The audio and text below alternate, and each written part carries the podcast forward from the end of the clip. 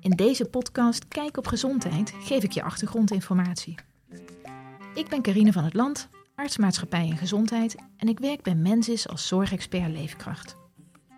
Je hebt de podcast Vers van Buiten geluisterd met Jeroen, Rut en Kim. We hoorden hun zoemende wielen. Jeroen vertelde dat hij en zijn dochter de ziekte diabetes type één hebben. Hij werkt bij de Bas van de Goor Foundation, een stichting die zich inzet voor mensen met diabetes. Daarom organiseert de Bas van de Goor Foundation de Nationale Diabetes Challenge. Door het hele land gaan groepjes mensen twintig weken lang wandelen, één uur per week. Ze zijn doorverwezen door een zorgverlener, vaak de huisarts.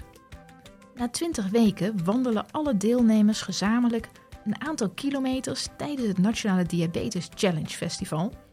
Dat is het grote motiverende doel van de hele challenge.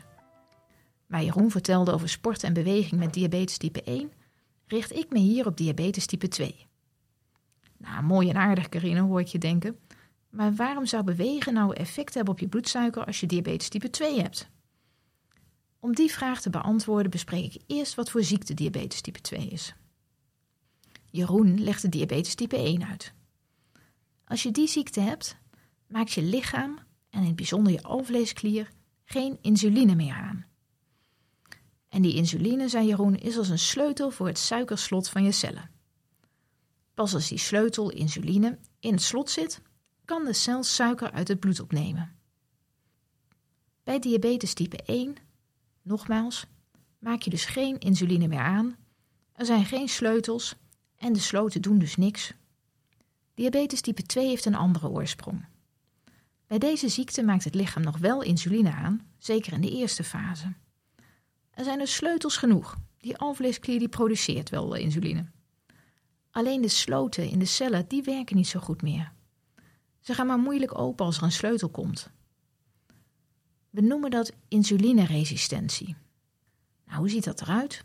Laten we ons voorstellen dat we een bord spaghetti eten of een ijsje of iets anders dat je bloedsuiker flink laat stijgen. Je hersenen merken de stijging van suiker in het bloed op en geven een signaal aan de alvleesklier. Er is insuline nodig. De alvleesklier gaat aan de slag en stuurt insuline naar de cellen toe. Die suikersloten, waar insuline op past, die zitten speciaal op vetcellen en spiercellen. Wanneer die vetcellen suiker opnemen, wordt de suiker omgezet in vet en opgeslagen. En wanneer de spiercellen suiker opnemen, wordt de suiker gebru- gebruikt als brandstof. Bij diabetes type twee, ja, die sloten dus een beetje verstopt. Ze werken niet goed. Hoe word je nou resistent voor insuline?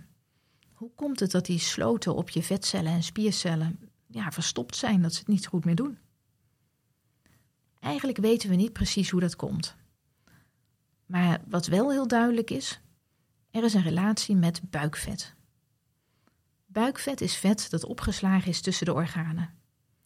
Maar ook dunne mensen kunnen vet tussen hun organen hebben, zonder dat het nou heel zichtbaar is.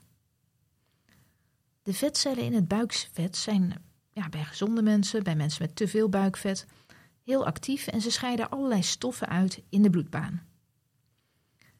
En wanneer er te veel buikvet komt, dan stapelt het zich op en dat doet het binnen de cellen. De cellen worden ziek, zou je kunnen zeggen. En ze, gaan, ze blijven heel actief, maar ze scheiden dan voortdurend ontstekingsstofjes uit in het bloed. Nou, nu komt het bewegen aan bod.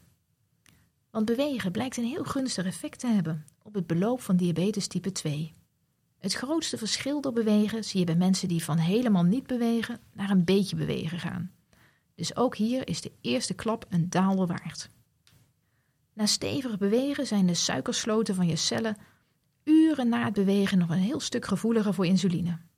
Dus die insuline, de sleutels van die de alvleesklier produceert, werken dus een stuk beter. En je lichaam kan suiker gemakkelijker uit het bloed wegwerken. En weet je nog dat die suikersloten voor insuline op vetcellen en spiercellen zaten? Nou, bewegen heeft meer effect op de insulinegevoeligheid van spiercellen. Dus als je beweegt, dan worden je sloten voor suiker van spiercellen, die gaan veel makkelijker open. In de uren na de beweging kun je dus die suiker heel gemakkelijk je spiercellen inloodsen en dan wordt het dan verbrand. En je slaat dus in de uren na beweging veel minder suiker op als vet. Nou, prachtig nieuws toch? Er is nog een tweede manier waarop bewegen diabetes type twee tegengaat. Wanneer we bewegen, scheiden de spiercellen uiteindelijk stoffen uit die ontsteking remmen. Nu is diabetes type twee een ingewikkelde ziekte. En alleen bewegen is meestal niet genoeg om de ziekte stabiel te houden of af te remmen.